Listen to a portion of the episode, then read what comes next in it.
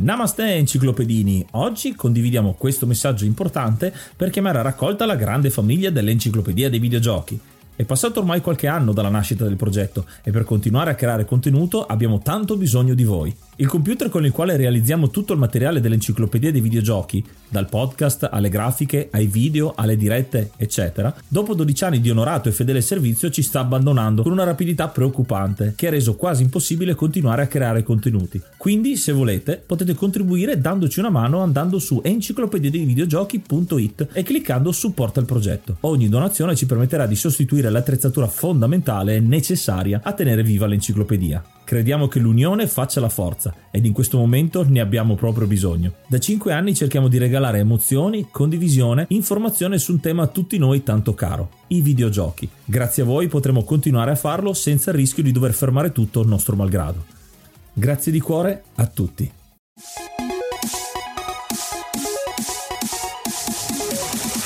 Namaste, benvenuti ad un nuovo episodio dell'Enciclopedia dei Videogiochi. Io sono Ace. Ed io sono Yuga e nel podcast di oggi parleremo di Gears of War. Ma prima di cominciare, qualche news, qualche novità, come sapete ce ne sono sempre tante. Intanto vi segnaliamo che sabato prossimo, sabato 10 settembre, saremo ad Albenga Dreams per una chiacchierata direttamente dal palco, che è una cosa molto emozionante. Parleremo di videogiochi e soft skills mentre domenica 11 ci trovate a Modena Nerd. Saremo lì in giro per la fiera, avremo anche un evento ospiti di Gamers Arena direttamente sul palco, faremo una speedrun di Metaslug. Insomma, ci trovate lì con anche un po' di merchandise che ci siamo portati dietro, quindi veniteci a trovare, salutateci, facciamo delle foto insieme, eccetera eccetera. È bello vedere la community finalmente in live. E inoltre vi ricordiamo che se volete contribuire allo sviluppo, all'espansione dell'enciclopedia dei videogiochi e di tutti i contenuti che giornalmente vi forniamo, potete darci una mano offrendoci un caffè o una birra più virilmente andando e supportandoci sul sito di Kofi, il cui link trovate in descrizione di questo episodio. E ovviamente è un episodio speciale, sapete che i nostri episodi pari contengono un ospite, questa volta abbiamo un ospite specialissimo, una leggenda di YouTube. Diamo il benvenuto a Farenz. Ciao. Ciao a tutti ragazzi,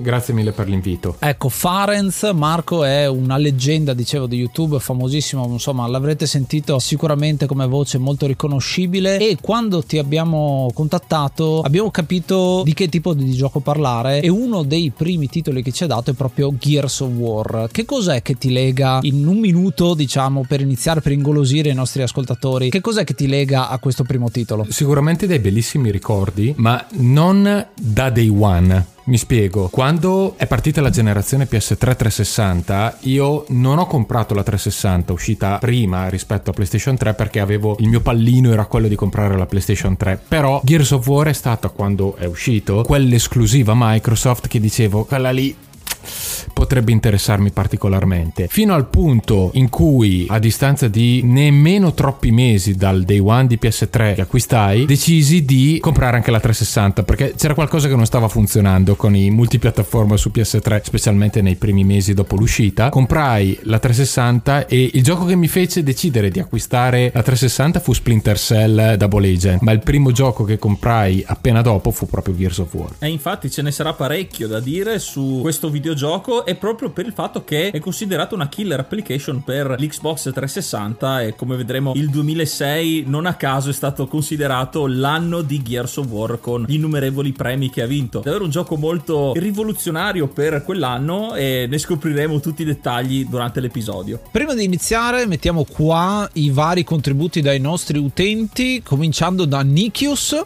Ciao a tutti da Nikius e ci tenevo a dire la mia su Gears of War perché è stato letteralmente il motivo per cui ho comprato ai tempi una Xbox 360. Eh, mi ricordo quando ho visto per la prima volta il trailer sulle note di Mad World.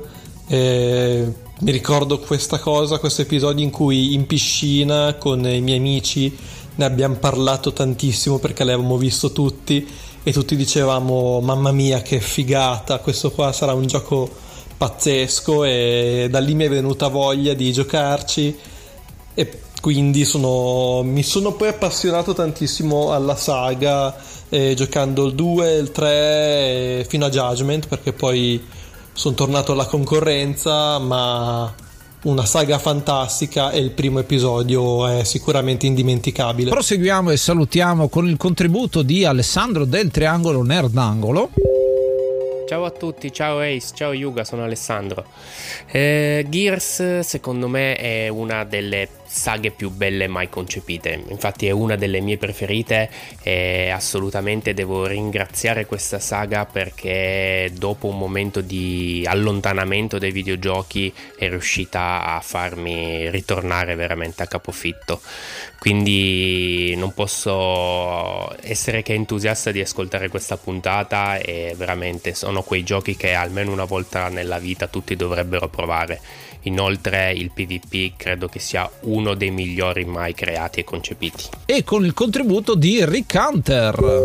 La saga di Gears l'ho scoperta un po' tardi, avendo giocato il primo titolo per 360 più o meno all'uscita, a ridosso dell'uscita della, della versione per One. L'ho, la saga l'ho sempre usata come spezzaritmo, alternandolo a giochi più lunghi o più complessi a livello di trama. A mio parere però ehm, tutta la saga ha un difetto, non spiegando in maniera abbastanza dettagliata certe parti della storia o il perché dell'inizio della guerra contro le locuste. Sono molto curioso di quello che dirà Farenz durante la puntata in quanto so che è, stato un grande stimatore della saga. Ascoltiamoci allora un po' di colonna sonora che così ci caliamo un po' nella parte, ci crescono i muscoli solo sentendo l'epicità di questa soundtrack.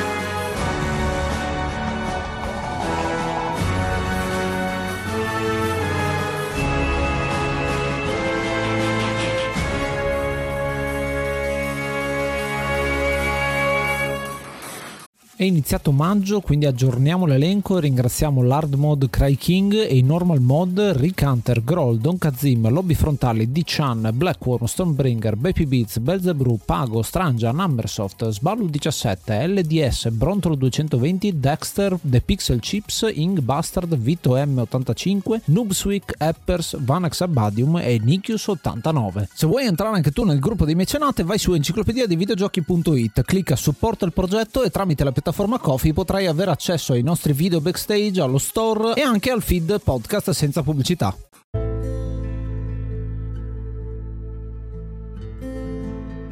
Il gioco di oggi è Gears of War, un gioco del 2006, come detto, sviluppato da Epic Games, la storica Epic Games, e pubblicato da Microsoft Xbox, inizialmente appunto per l'Xbox 360, successivamente per sistemi Windows e poi è stato rieditato, riemesso per le console Xbox delle generazioni successive come Xbox One e l'Xbox Serie X e S. E inoltre c'è stato anche un porting su sistemi Android ed è uno sparatutto in terza persona che aggiunge un sacco di innovazione e come anticipavo anche prima il 2006 è stato proprio il suo anno anche solo a partire dalla curiosa storia interessante della creazione di come si sia arrivati all'idea e allo sviluppo di Gears of War. Sì, perché è uno sviluppo molto interessante. Stiamo parlando di Epic Games che al tempo era famosa soprattutto per la serie di Unreal e Unreal Tournament che aveva spopolato. Noi abbiamo parlato proprio di Unreal Tournament eh, su questo podcast. Un gioco molto molto adatto al multiplayer. Però in questo periodo qua, 2006, il genere degli FPS, in realtà poi qua parliamo di un third person shooter, ma il progetto iniziale era per farlo come un FPS, comunque lo sparatutto in generale, puntava molto di più sulla campagna single player, qualcosa che c'entrasse con la storia o comunque con l'esperienza da solo contro tanti nemici, complice il fatto anche dell'uscita della serie di Halo. Halo 1 Combat Evolved esce nel 2001-2002, il 2 esce nel 2005 2004 e il 3 sta per arrivare ma non è ancora il momento giusto. E quindi Xbox 360 si trova un po' scoperta a non avere Halo 3 e per quello puntano tantissimo poi dal punto di vista Microsoft punterà tantissimo su questo franchise di Gears of War e soprattutto sul primo capitolo. Però prima di chiamarlo Gears of War era effettivamente uno dei capitoli successivi di Unreal. Si chiamava Unreal Warfare. Si è poi capito durante lo sviluppo che bisognava staccarsi diciamo dalle origini di Unreal per creare qualcosa di completamente nuovo. Anche perché le poche ma sentite regole che il team di sviluppo aveva deciso era proprio di staccare dal classico sci-fi tipico della serie di Unreal ed Unreal Tournament perché il genere degli sparatutto sia in terza persona che in prima persona era abbastanza saturo di questo tema, di questo genere e quindi decidono di svoltare su qualcosa di un po' più realistico e da queste poche regole tra cui non ci devono essere alieni e non ci devono essere armi laser anche se poi in qualche maniera saranno comunque presenti nel gioco creano questo gioco molto realistico comunque con del warfare con della guerriglia ma che si discosta e fortunatamente in questo caso da tutta la serie creando un titolo unico che ha sconvolto il mercato. Vero verissimo. Cioè, fin dal primo annuncio che mi ricordo ancora di parecchi anni fa, i primi, i primi video che mostrarono, subito colpì tutti quanti per le sue caratteristiche peculiari nel gameplay e soprattutto per il suo dinamismo, proprio nelle fasi di shooting, ovviamente. Sì, un gameplay che è diventato molto molto interessante e che prende un po'. non è l'innovatore, diciamo, di questo modo di avere uno shooting con le cover, con appunto le coperture, ma è quello che lo rende più popolare. Già Cliffy B, che sta dietro la creazione di questo titolo dirà che si ispira tanto a Kill Switch o Kill Dot Switch perché appunto c'è un punto in mezzo. Che è un gioco che non ha avuto tanto successo ma è quello che effettivamente ha introdotto il covered based di questi titoli e che qui si vede tanto. Ad esempio io sono sempre rimasto colpito dal famoso trailer che è uscito di questo gioco. Non solo quelli presentati con il gameplay ma quello che girava per le tv che era con la musica di Mad World eh, la canzone di, di Gary sì, Jules vero. che era molto contrastante con quello che vedevi vedevi a schermo, però appunto ti dava questa idea del casino che succedeva a schermo visivamente, quindi esplosioni e grigio e proiettili, contrastato da una musica che è molto dolce e molto malinconica eh, nella cover di Gary Jules. Però è, rimasto iconico quel trailer. Quando ancora si facevano i trailer così. Sì, è stato proprio un momento in cui il trailer ha attirato secondo me tantissime persone. Un po' assomiglia a quello che è successo con eh, Halo, con il primissimo e con la musica di Halo che è una colonna sonora molto evocativa con eh, quelle voci famose che sono rimaste lavora molto a contrasto no? perché poi qua in realtà se andiamo a vedere quello che succede nella parte di gameplay è un action anni 80 con eh, questi rozzi gorilla che si sparano tra di loro e urlano e si insultano uno con l'altro molto bello perché è molto contrastante e soprattutto traduce quella che è la voglia di Epic di fare un gioco del genere nonostante alcune remore da parte di Microsoft stessa infatti il fucile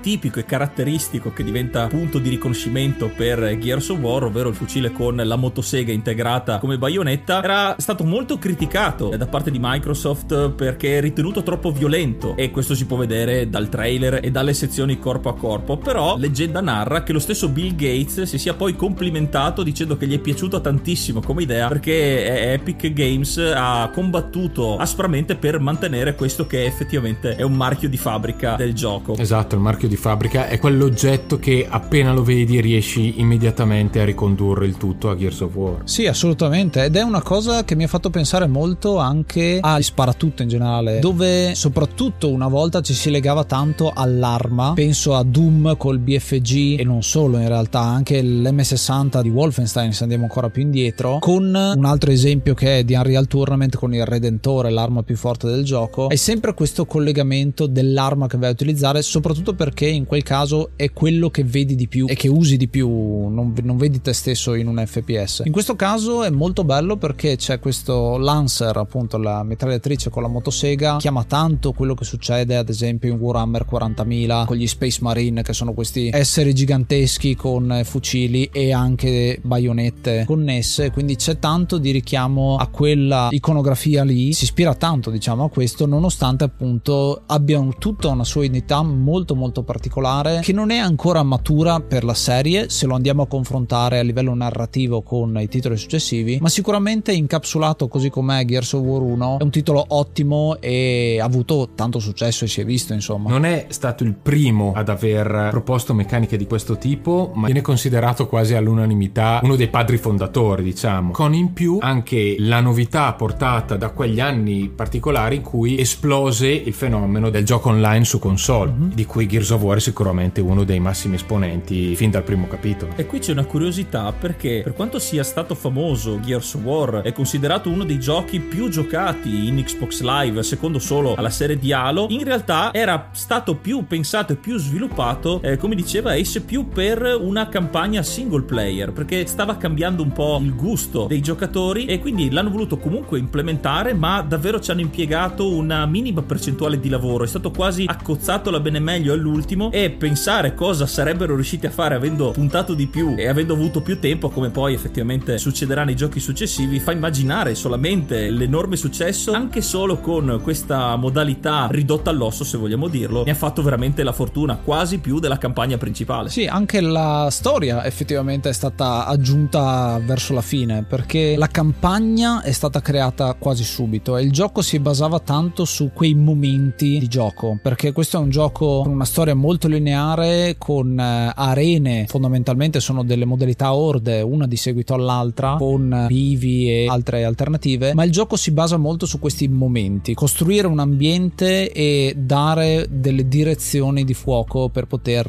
ambientare il tutto. Ci sono zone in cui hai due strade parallele, ci sono momenti appunto in cui utilizziamo anche dei mezzi per poterci spostare, che ne so, immagino nelle sessioni in cui avevano brainstorming e buttavano fuori le idee, a un certo punto uno ha alzato la mano e ha detto io voglio una scena sul treno, assolutamente, ed effettivamente è quella che compone le fasi finali del gioco e così tante altre, ecco. Finali, e, ehm, certo. Ad esempio ci, si vede come ci sia anche una spinta verso l'horror, soprattutto nel secondo e terzo atto di questo gioco che comprende cinque atti, ci sia insomma una voglia di spingere su alcune determinate dinamiche, però si vede come il gioco è fondato appunto su questi momenti e poi sia stato assunto un direttore alla regia che è quello che si è messo a poi a creare tutte quante le cutscene che vanno a legare questi momenti con animazioni preesistenti, quasi nessuna delle animazioni che troviamo nel gioco originale sono state fatte apposta per le cutscene, ma vengono prese diciamo da quelle che c'erano già nel gioco e ci si organizzava intorno insomma per rendere al meglio la storia. Così come la storia appunto è stata scritta in un momento postumo e lasciata abbastanza aperta per potersi sviluppare poi nei capitoli successivi, soprattutto il secondo già comincia a prendere tantissimo di narrativa. Questo perché come tutte le storie dei giochi leggendari che avete imparato ad ascoltare nei vari episodi, lo stesso Epic Games eh, team non si aspettava il successo che avrebbe avuto Gears of War e questo si vede anche proprio da queste cutscene fatte non tutte con la motion capture, anche perché era stato assunto un solo direttore, come ha detto Ace, quindi era ridotto all'osso anche questo comparto e addirittura le persone che sono state utilizzate per motion capture, per ricreare queste scene, erano gli stessi membri del team che si sono sacrificati, tra virgolette. Infatti ci sono alcune scene dietro le quinte che sembra che stiano giocando a laser game, si sono divertiti tantissimo in realtà a farlo, però erano veramente quattro gatti e quindi hanno dovuto riutilizzare delle animazioni che è forse uno dei voti negativi, delle parti negative che vengono attribuite a questo gioco, perché c'è una grossa differenza di qualità proprio tra le cutscene fatte giusto col motion capture o quelle fatte artificialmente con le animazioni. Questo, ripeto, è a significare come ci credessero perché altrimenti non sarebbero andati da Microsoft a proporre la pubblicazione del gioco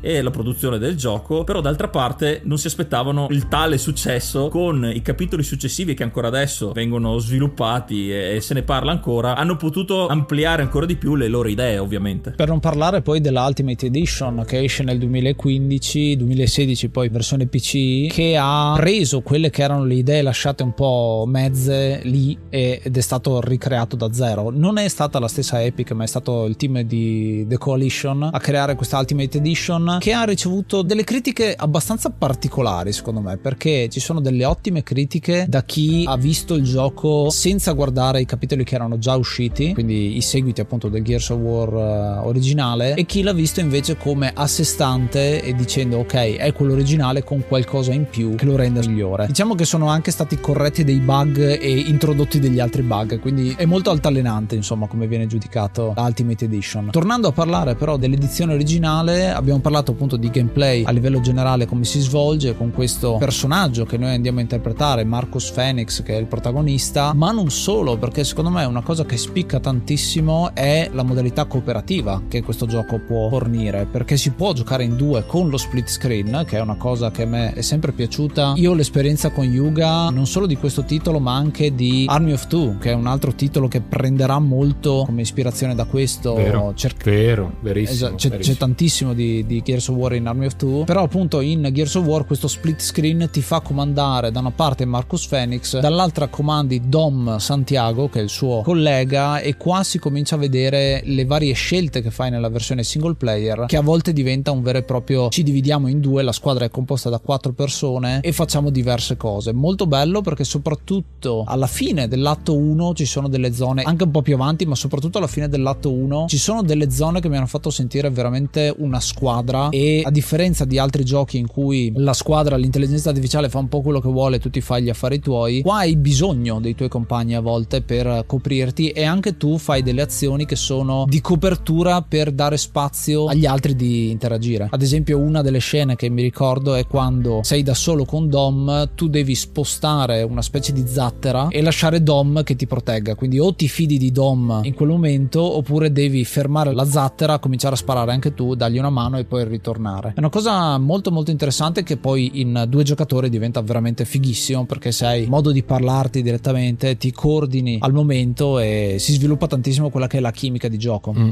tra l'altro piccola parentesi come prima parlavate di come il gioco riprendesse diciamo dei quasi delle connotazioni tipiche degli anni 80 quindi il macismo dei protagonisti la componente horror la componente splatter che a livello cinematografico ha caratterizzato tutta quella decade. Anche la questione del giocare in split screen era già in una fase decisamente calante a livello di eh, videogiochi su console casalinghe e che poi via via è stata quasi del tutto abbandonata. Quindi tanto di cappello per coloro che hanno scelto anche di non basarsi esclusivamente sulla cooperativa online ma anche cooperativa locale. Ecco trovo estremamente interessante l'aggancio con gli anni 80 come hai aggiunto anche tu con lo splatter e gli altri argomenti. Va un po' in contrasto con alcune idee ritorno un attimo a parlare dello sviluppo e delle idee che sono state concepite all'inizio per questo gioco perché ci saranno sì personaggi femminili all'interno dei vari giochi della serie però una delle idee iniziali era di dare la possibilità al giocatore di scegliere un po' come succede in Mass Effect puoi scegliere il sesso del protagonista. Non si limita solamente a un personaggio maschile però questa idea sono abbastanza d'accordo non per ragioni sessiste o altro ma come abbiamo detto finora il feeling che ha questo gioco la squadra il macismo che pervade ogni bit di questo gioco la fratellanza il concetto di squadra come se fosse una, una squadra sportiva il personaggio avrebbe stonato con il rischio secondo me di sfociare nei cliché dei personaggi femminili che tendono a essere un po' stereotipati. Hanno appunto deciso di lasciare la squadra al completo al maschile con appunto vari personaggi femminili che si vedranno nei titoli anche successivi. Sì qui abbiamo Ania che un po' fa la cortana della situazione che ci dà una mano come controllo e ci dà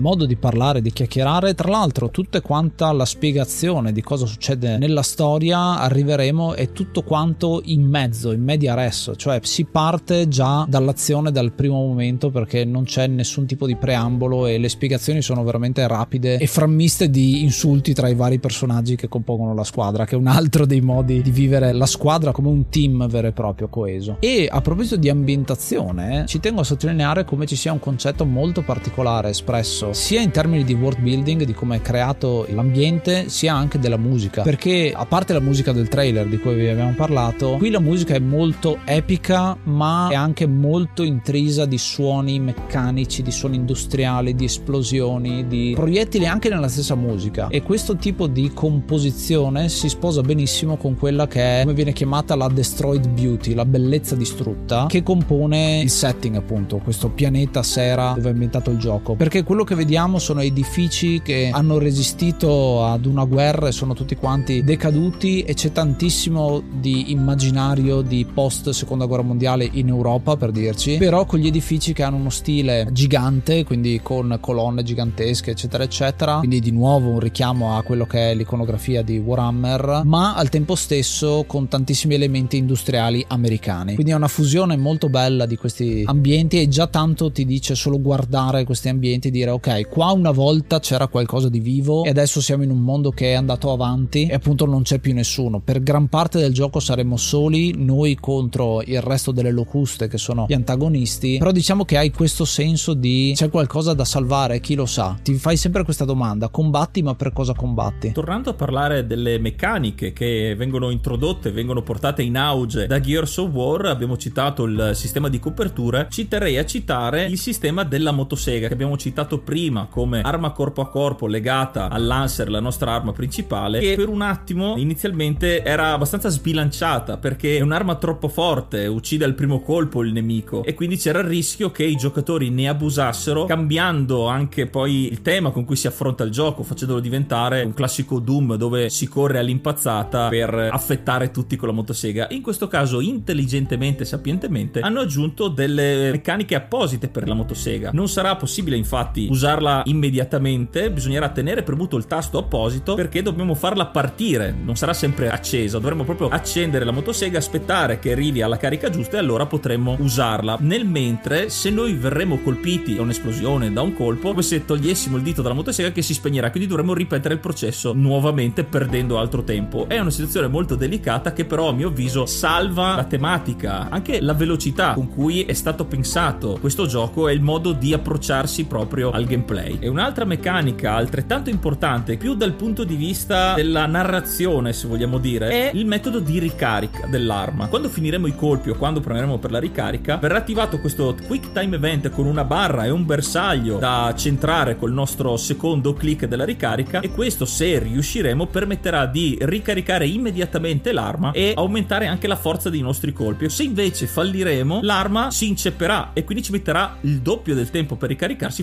facendoci perdere prezioso tempo soprattutto nelle fasi più concitate. È una situazione molto tesa, anche se in piccola maniera perché è veramente cortissimo come quick time event, che però ho notato aggiunge molto al pathos e rende interessante a suo modo anche un'azione così semplice e noiosa, se vogliamo dire, del ricaricare un'arma. Sì, hanno avuto diciamo l'intelligenza di rendere un'operazione molto comune a qualsiasi tipo di sparatutto, aggiungendogli in più una meccanica di ricarica perfetta, chiamiamola come volete, che rende il gioco ancora più, da una parte, più complicato, diciamo, da destreggiare anche in questa fase, ma anche molto più riconoscente nei casi in cui il videogiocatore sia così bravo da saper destreggiare al meglio questa tecnica. Sì, diventa proprio uno stato di flow, no? il fatto che cominci a migliorare, c'è anche una certa libertà poi nel gioco, perché non essendoci un mirino vero e proprio, ma essendoci diciamo l'area in cui più o meno colpisci, devi fare tanto affidamento su dove stanno andando i colpi in quel momento e coordinare bene la tattica del momento. E queste decisioni rapide le fai con anche il discorso della ricarica, con il discorso che se usi le armi secondarie, ad esempio, che ne so, c'è un fucile da cecchino, se cominci a puntare esci dalla copertura, quindi devi essere conscio che devi stare attento a non prenderti troppi colpi. Il tutto è gestito con un sistema della salute che si ricarica in automatico, che è un'altra delle cose abbastanza particolari, che però ti dà abbastanza spazio, diciamo, di manovra. Il fatto che tu abbia pool di salute abbastanza grande e lo hanno anche i nemici, ti dà modo proprio di fare la guerra da trincea e dire ok, non sta funzionando questa tattica, ne scelgo un'altra. Almeno io mi sono sempre trovato ad avere delle situazioni di stallo se andavo di fronte, quindi tentiamo di aggirare e vediamo soprattutto dove sono i miei compagni. Una cosa a proposito dei compagni, il bello di avere i compagni è che non hai bisogno più di una minimappa per capire dove ti trovi. Non c'è una minimappa vera e propria, ma hai il tasto Y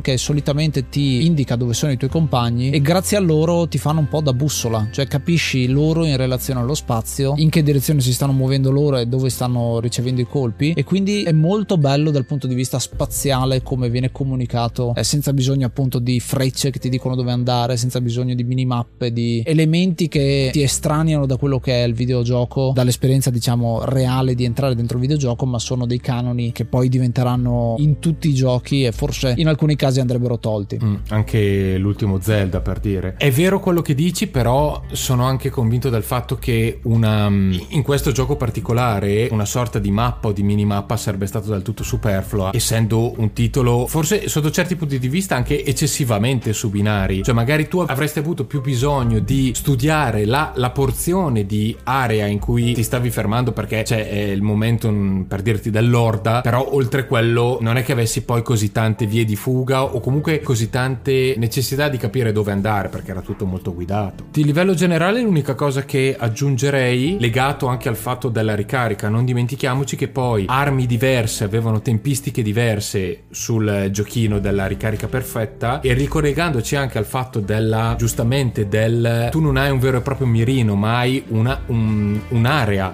dello schermo che sarà quella dove finiranno i colpi anche lì arma diversa precisione diversa ma potenza diversa quindi anche in questo caso ti dava delle soluzioni di gameplay di gunplay se vogliamo diverse anche in base semplicemente alla tua preferenza. Che si sposano proprio col tipo di nemici perché appunto inizi con il Lancer che è abbastanza versatile perché appunto ha la mitragliatrice da lontano e la motosega da vicino se vogliamo dirle così. Però appunto poi hai la doppietta il, il Gnasher che puoi usare da, da, da vicinissimo e i nemici che ti arrivano solitamente ti caricano perché non hanno armi. Parlo appunto degli abietti quelli che sembrano delle scimmie insomma che ti saltano addosso. Io le ho sempre comparate alle, ai nemici zombie che ci sono in The House of the Dead quelli che sono le scimmiette che si arrampicano sul, sul tetto. Sembrano proprio quel tipo lì. E così ne vedremo tante altre. Ad esempio nelle fasi più avanzate abbiamo l'arco con la freccia esplosiva e quello è ancora più da lontano ma non ha il mirino e quindi devi calibrare molto bene il tempismo perché credo sia una delle armi che se si inceppa ci mette tantissimo a ricaricare. E forse una delle armi che, che è rimasta come innovazione forse di questo gioco è il martello dell'alba. Un'arma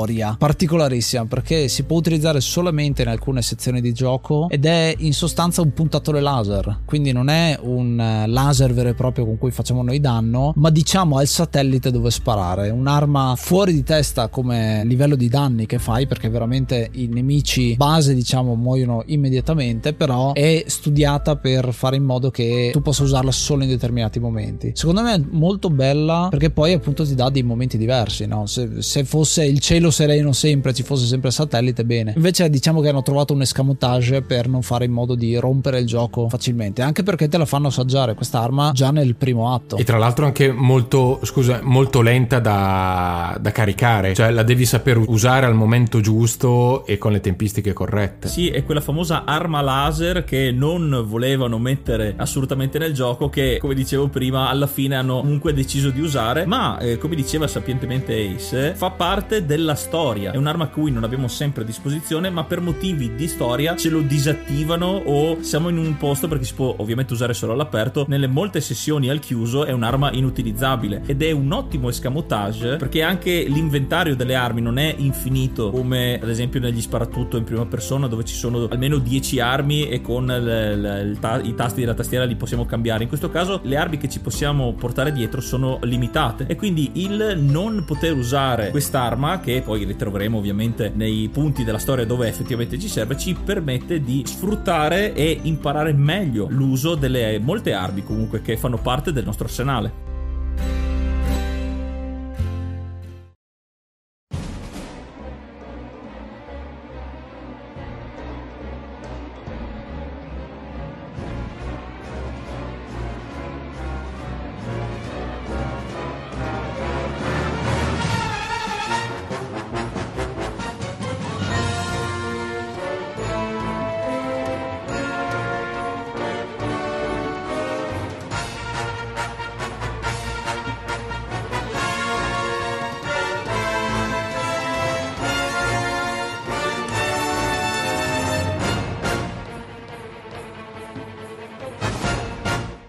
stai seguendo da Apple Podcast? Ricordati di lasciarci una recensione e farci sapere che cosa ne pensi del nostro podcast.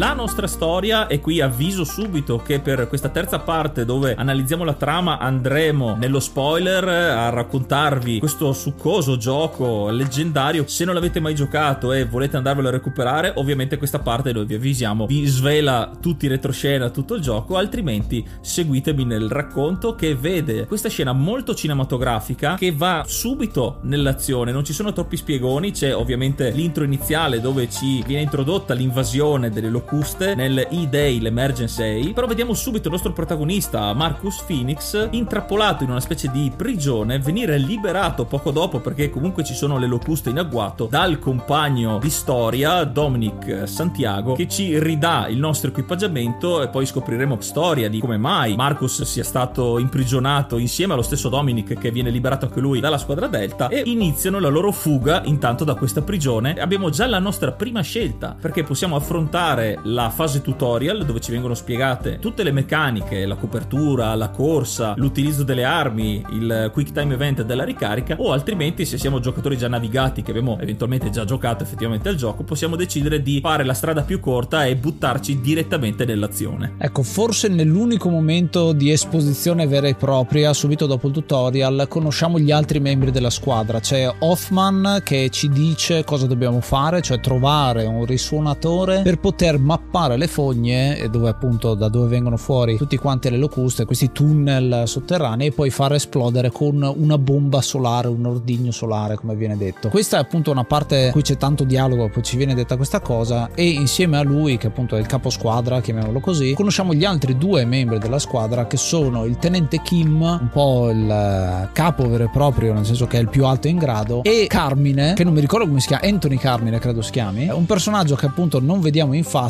e che ha una particolarità, ma ve la svelo un po' più avanti, è una chicca niente male. In quattro ci faremo strada tra le prime orde e qui appunto vediamo che si forma un po' di diatriba, insomma, tra quello che succede con Marcus che è considerato molto bravo, quasi una leggenda come soldato di queste gears, appunto gli ingranaggi che fanno parte dell'esercito, ma allo stesso tempo un traditore che è stato messo in prigione. Molto interessante perché pian pianino da questi dialoghi capiamo che sono membri dell'esercito che fanno parte dei COG, che è l'acronimo insomma di COG, che sarebbe un altro modo per dire ingranaggio e l'ingranaggio è il simbolo dell'intero gioco, quindi c'è tantissimo di mezzo che in sostanza è un'organizzazione mondiale di cui appunto gli ingranaggi sono eh, i gears sono l'esercito regolare. Molto interessante perché tutti questi elementi non li troviamo scritti in giro, ma vengono semplicemente dai vari insulti, dai vari dialoghi conditi di insulti appunto che ci sono tra i vari membri. Ci faremo strada e pian pianino conosceremo le varie armi fino ad arrivare ad un certo punto dove c'è uno dei primi colpi di scena. Infatti, come aveva anticipato Ace poco fa, il povero Carmine è il primo del nostro gruppo che ci lascia. Verrà colpito da un cecchino e qui posso svelare io l'aneddoto particolare su questo personaggio. Carmine è anche un colore, è una sfumatura di rosso e qui nello sviluppo e nella creazione di questo personaggio è una citazione a Star Trek che notoriamente tra i vari ufficiali sin dalla prima serie degli anni 60 ci sono i famosi red shirts che sono gli ufficiali vestiti di rosso che solitamente erano i personaggi meno importanti e che facevano le loro comparsate nei vari episodi che erano fatalità quelli che venivano spesso e volentieri eliminati. E quindi c'era questo ricambio erano un po' come le comparse scudo umano. Carmine ne fa le spese con questo piccolo aneddoto del dietro le quinte che in realtà è comunque molto divertente. In realtà la scena è molto seria. Questo si lega a un altro aneddoto in realtà perché in sostituzione di Carmine fa la sua comparsa nel gioco Cole. E il suo personaggio è un ex giocatore di football estremamente carismatico estremamente cacciaroso non sta mai zitto è molto sopra le righe. E il suo personaggio la curiosità che in realtà non doveva neanche essere inizialmente nel team dei protagonisti perché doveva essere in realtà sul ruolo quello di una recluta di un rookie come è un po' anche Carmine. Però questo è in fase proprio nella vita vera in fase di casting un attore ex atleta di football fece un, un'esibizione talmente sopra le righe che decisero di dedicargli proprio un personaggio apposta. E quindi a spallate viene creato questo personaggio a immagine proprio sua che aumenta di molto il carisma del team rendendolo ancora più eterogeneo. Perché possiamo considerare questo team e faccio un po' il parallelismo con un altro quartetto famosissimo che sono le tartarughe ninja dove abbiamo le personalità sono abbastanza uguali però ognuno ha una sua caratteristica ben definita. E anche in questo caso soprattutto con l'aggiunta di Cole viene diversificato ancora di più e dà una profondità anche maggiore al quartetto dei protagonisti. Il personaggio di Cole è probabilmente il più stereotipato di tutto il quartetto ecco. Però ci sta anche che ci sia quel ruolo ehm, all'interno del gruppo che tende un po' ad abbassare i toni a renderlo un po' più cacciarone ecco. Sì, sì. A- ad abbassare i toni forse fin troppo cupi spesso del, del gioco. Eh sì, è un po' il Michelangelo della situazione usando esatto il Michelangelo della situazione. E un altro personaggio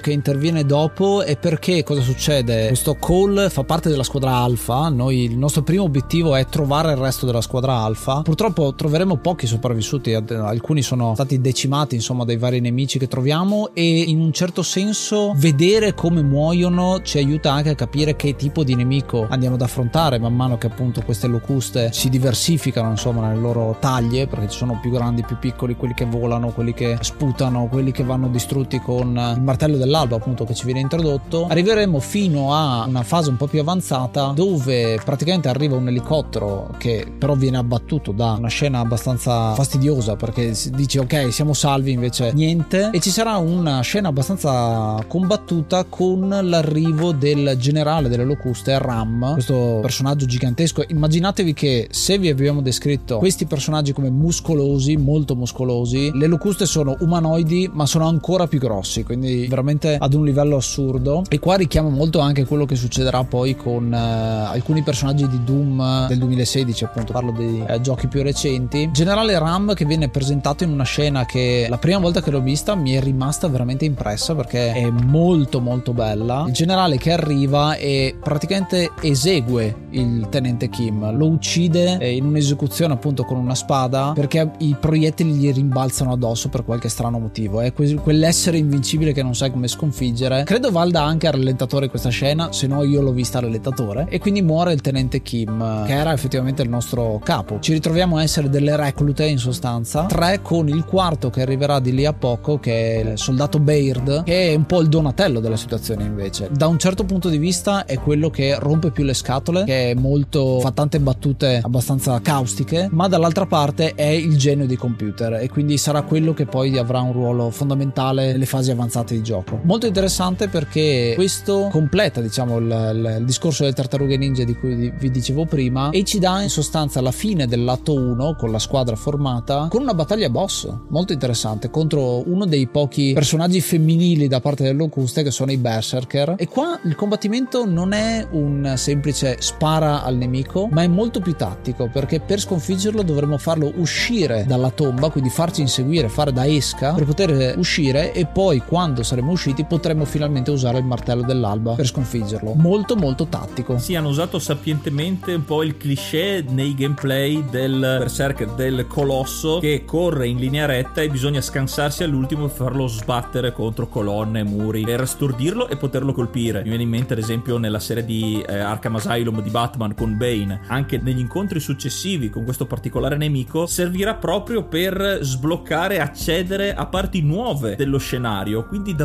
un'idea sì per un combattimento tattico ma anche molto ben congegnata. Continuando con quello che è l'atto 2 che si chiama Notte Spaventosa abbiamo quella che è la svolta horror di cui vi parlavamo prima. Si vede che dobbiamo continuare a cercare questo risuonatore passando per una fabbrica di emulsion che è questa sostanza che conosciamo pian pianino è a quanto pare molto molto importante. Ma non sappiamo ancora perché è un qualcosa di energetico ma capiremo poi con la backstory. Effettivamente l'importanza. Ci sono i primi boomer che sono questi nemici che hanno i lanciarazzi che possiamo anche fregare e utilizzare dalla nostra parte e cominciano a complicarsi un po' le cose perché abbiamo anche tutta quanta una meccanica che c'entra con la luce che a volte è un po' fastidiosa anche nel gioco però è da imparare perché questo gioco soprattutto alle difficoltà più elevate qui mi ha dato del filo da torcere inizialmente. Forse perché non capivo effettivamente se ero nella zona di luce o di ombra. Non so se anche tu Farenz hai avuto la stessa situazione. Sì sì sicuramente. Qui andando avanti troveremo altri personaggi perché finalmente arriveremo a un gruppo di arenati come vengono chiamati cioè dei civili almeno da quello che sembrano. Sicuramente sono più piccoli di noi come muscoli. Qui si vede un'altra cosa interessante il fatto che veniamo chiamati dei porcelli dei maiali un po' come di riflesso la polizia americana viene chiamata a volte pig dai reietti insomma che ci sono dai delinquenti. C'è questo parallelismo interessante che secondo me ci sta ma Dom ha un favore da chiedere e da farsi restituire anzi da Franklin che appunto sembra essere il capo perché ci può dare un veicolo un APC che possiamo guidare uno Junker come viene chiamato in questo gioco. Per farlo però dovremo lasciare parte del nostro collettivo appunto Baird e Cole rimangono a dare una mano a Franklin e i suoi mentre Dom e Marcus andranno nell'oscurità per cercare questo APC bello perché c'è un combattimento poi a cavallo di questo APC ad un certo punto contro i Krill che ci ammazzano nella parte buia nell'ombra e utilizzeremo una luce ultravioletta violetta per distruggerli. L'ho trovato interessante, molto americanata a questo punto, però hai anche quella sensazione di terrore di ok, se faccio veloce, se scappo veloce con questo mezzo che è lentissimo e pesantissimo da guidare, un po' come tutto il gioco. Il gioco è molto pesante in generale, però alla fine riusciremo ad arrivare all'impianto di estrazione, quindi ancora più vicini alla meta. Lo ricordo bene, perché probabilmente è stata la zona, se non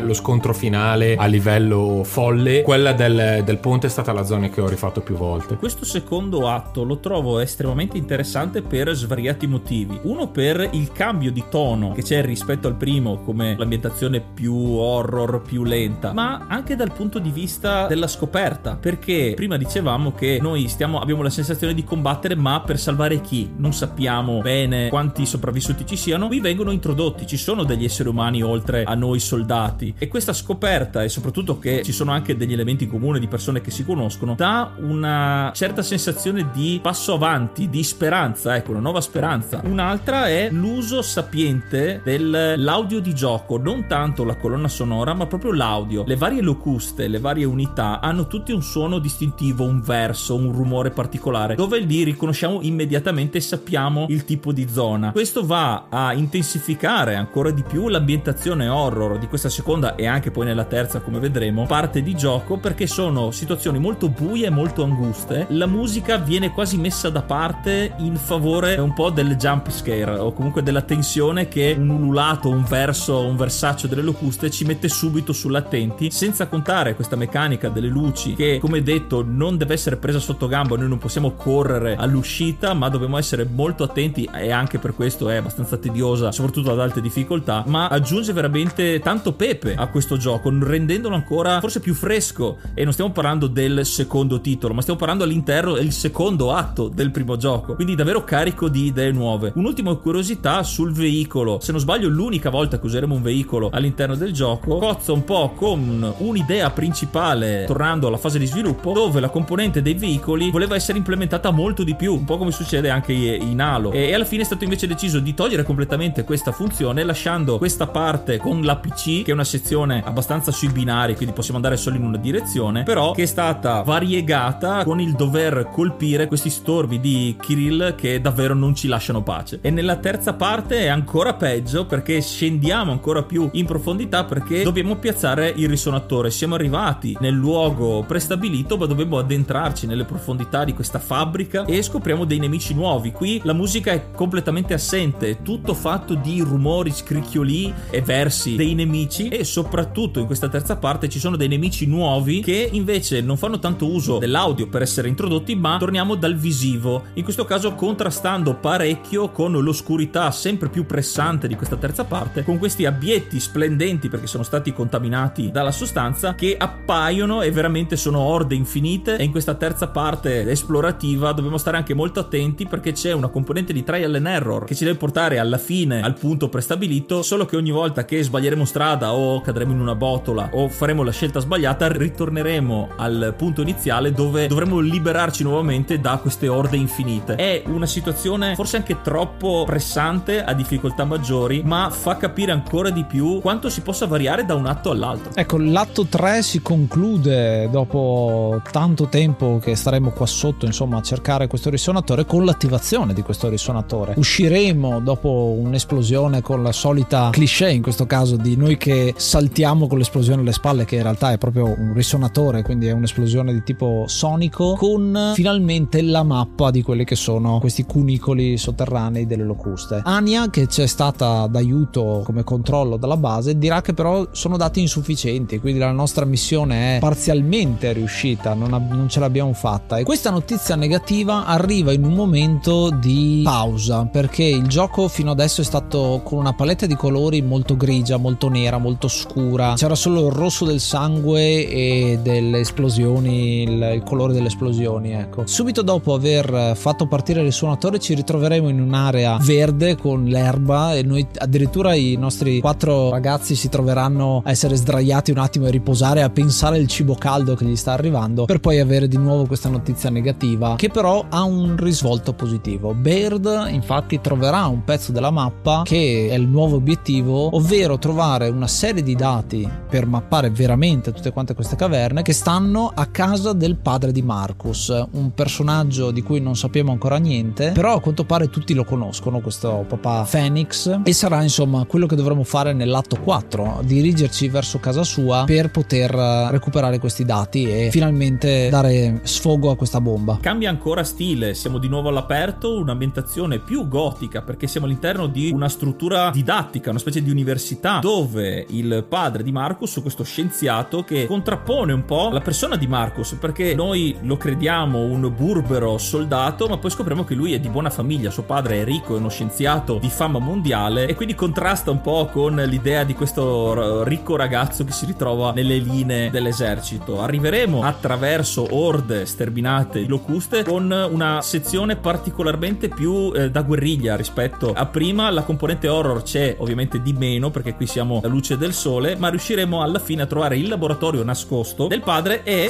scaricheremo i dati. Quindi il padre di Marcus in realtà aveva già tutti i dati del tunnel e questo fa parte un po' della lore che scopriremo eh, sia del padre ma anche perché lo stesso Marcus non è ben visto in generale dai suoi stessi compagni e dall'opinione pubblica se vogliamo dire. Non facciamo in tempo a festeggiare la scoperta di questi dati e il download di questi dati perché arriva un nemico pressoché invincibile, si chiama Brumac ed è questa locusta gigantesca, talmente grande che è comandata da una locusta più piccola come se fosse un robottone, come se fosse un mech armato fino ai denti e non possiamo fare altro che scappare. E questa fuga ci porterà all'atto finale conclusivo di questa vicenda. Sì, questo Brumac è un personaggio veramente gigante perché già fino adesso abbiamo affrontato Berserk che in, in cui i proiettili nostri non hanno effetto, questo veramente è impossibile da buttare giù, a meno che non troviamo veramente l'escamotage, cioè a un certo punto avremo bisogno di recuperare dell'energia e per farlo utilizzeremo il Brumac come in un momento molto epico come trasformatore praticamente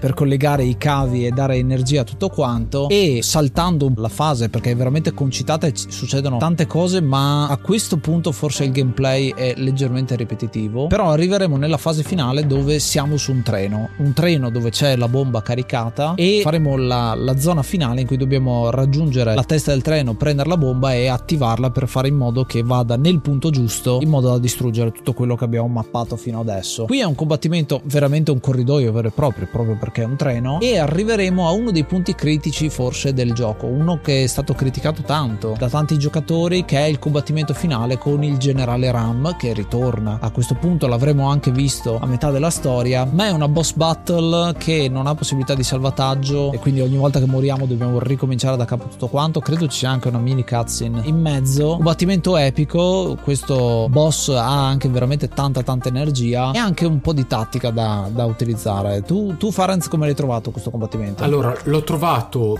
se, se non mi ricordo male era suddiviso in più step diciamo mm-hmm. la il combattimento finale. Dipende ovviamente dalla, dalla, volontà del videogiocatore di giocare con il livello di difficoltà più congeniale a lui. Quando l'ho giocato a livello normale la prima volta, tutto sommato non l'ho trovato particolarmente complesso. Mentre andando su di livello, perché Gears of War l'ho proprio spolpato al, al 100% e quando l'ho voluto affrontare in modalità folle, insieme appunto come dicevo prima al livello del, del veicolo, la parte finale con Ram è stata veramente un patimento, ecco e se non ricordo male addirittura credo di esserci riuscito a buttarlo giù in modalità folle solo con l'ausilio di un eh, mio aiutante in, in cooperativa. Una sfida davvero perigliosa che però, come ogni titolo action che si rispetti, ci farà battere quest'ultimo nemico e con un altro cliché, se vogliamo, con il salvataggio all'ultimo secondo aggrappati all'elicottero, facciamo scendere il treno giù da un ponte per far esplodere questa bomba solare che apparentemente sventa la minaccia delle locuste. Quindi un lieto fine che però, come un altro cliché nei più classici dei film, eh, non fa altro che aprire ancora più domande, più questioni missioni, più scenari, dal finale alternativo, dal finale, adesso lo chiameremo il finale dopo i titoli di coda, dove vediamo la regina, quella che sarà la regina delle locuste, che giura vendetta perché non è affatto finita, lasciando ovviamente spazio a uno dei tanti sequel che ovviamente questo gioco ha ancora da dire.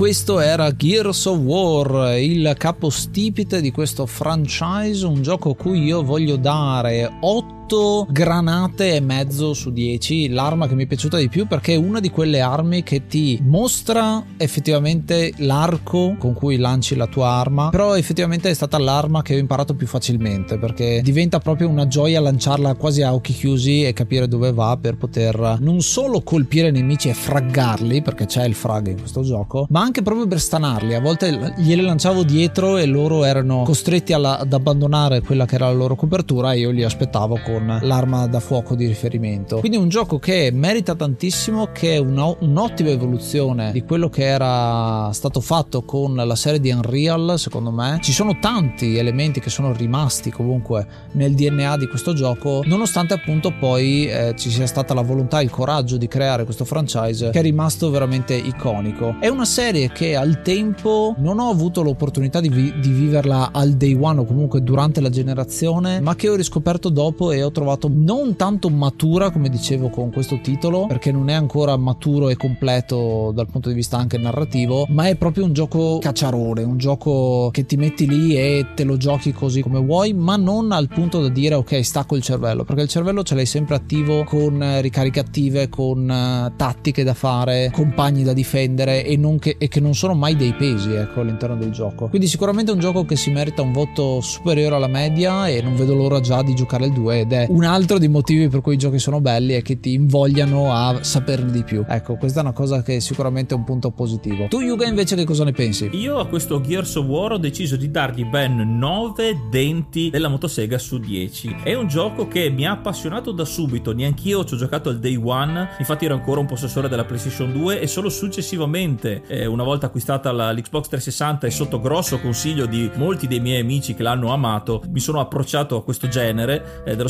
sparatutto in terza persona perché venivo al tempo dallo sparatutto in prima persona con la serie proprio di Unreal Tournament e con queste premesse dell'Epic Team mi sono cimentato e ho scoperto davvero questa gemma che nel 2006 ha sconvolto letteralmente il mondo dei videogiochi creando e portando in auge questo tipo di gameplay. Per quanto riguarda appunto il gameplay frenetico è davvero ben rifinito, ci sono sì dei bug ma ovviamente è figlio anche dei, degli anni 2000, della metà degli anni 2000 quindi i giochi era al massimo possibile per quell'anno e quindi davvero da quel punto di vista c'è stata una cura certosina, le armi sono ben variegate, anche lo studio, il non rendere noiose le armi è stata una cosa che ho apprezzato particolarmente e mi sono ritrovato a stupirmi eh, riscoprendo, ri, ri, rigiocando il gioco per l'episodio che oltre appunto al gameplay anche la stessa storia che avevo detto non è particolarmente eh, ricca di sfumature ma fa quello che deve fare ed è proprio il come viene raccontata. Non ci sono molte cutscene come abbiamo detto la parte del team che si occupava di questo era molto risicata. Si è deciso di dare molta importanza alla storia raccontata durante il gioco, durante le sezioni più esplorative, dove abbiamo dei dialoghi che mandano avanti la storia e ci fanno conoscere meglio i personaggi, gli danno una profondità che prima magari in altri giochi non avrebbero avuto e anche la descrizione delle come si svolgono le cose, anche delle sensazioni che devono essere provate, eh, appunto per volere degli sviluppatori sono state molto azzeccate. Io come sapete i giochi horror faccio molta fatica perché sono estremamente impressionabile, però questo gioco mi ha fatto ingoiare la pillola, se vogliamo dire, in maniera molto dolce perché unendo una storia e un gameplay molto macio con la componente horror mi ha invogliato, mi ha ingolosito a vedere effettivamente dove si sarebbe andati a finire. Davvero un gioco ben fatto e che ancora adesso è stato un piacere giocare. E tu, Farenz, invece, che ne dici? Io al, um,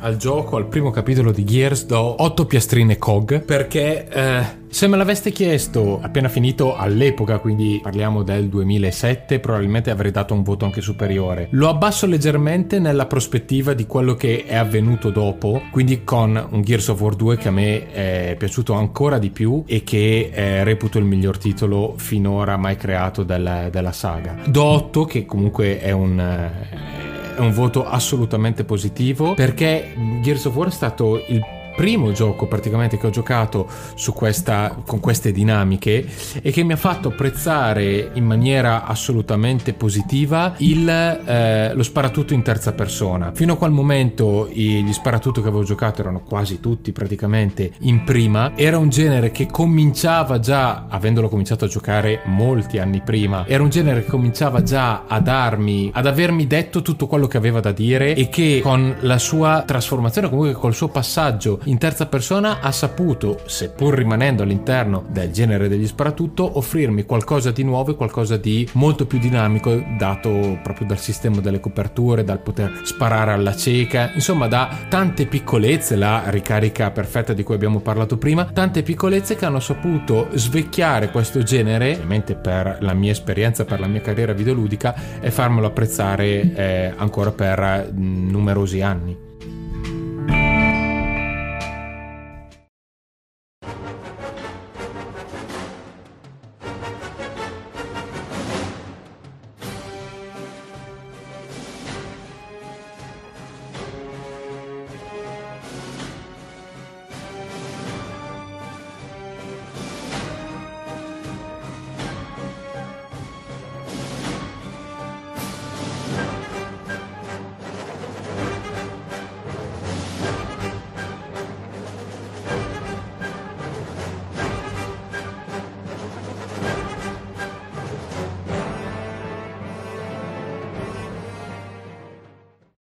Anche per questo episodio è tutto. Noi come al solito vi ringraziamo per l'ascolto e ringraziamo soprattutto il nostro ospite Farenz per aver partecipato con noi a scrivere una nuova pagina dell'enciclopedia dei videogiochi. È stato un piacere Farenz, grazie mille. È stato un piacere anche per me, per il, per il vostro invito, per aver parlato con voi di un titolo che non solo mi è piaciuto molto ma che ha segnato un'epoca ben precisa della mia nella mia carriera videoludica. Ecco, ecco, quindi grazie ancora. Dove ti possiamo trovare ultimamente? Stai streamando su Twitch? Ulti, ulti, ultimamente sono praticamente solo su Twitch, mm-hmm. eh, il mio canale si chiama Diffarenz e cerco di essere presente quasi tutti i giorni, poi ovviamente in base agli impegni della vita reale, diciamo. Cerco di fare del mio meglio. Ecco. ecco, quindi insomma troverete il link nella descrizione. Grazie ancora e se volete sapere informazioni in più su questo e tanti altri episodi, vi ricordo l'archivio direttamente su enciclopedia dei videogiochi.it dove trovate anche modo insomma per offrirci una birra, per vedere i vari account che abbiamo in giro. È un po' il raccoglitore di tutte quante le cose che fanno parte dell'enciclopedia dei videogiochi che si sta ampliando sempre di più. Quindi grazie ancora. Noi ci riascoltiamo al prossimo episodio episodio è ascoltate l'enciclopedia dei videogiochi. Io sono Ace. Io sono Yuga. E io sono Farenz. Namaste and be brave.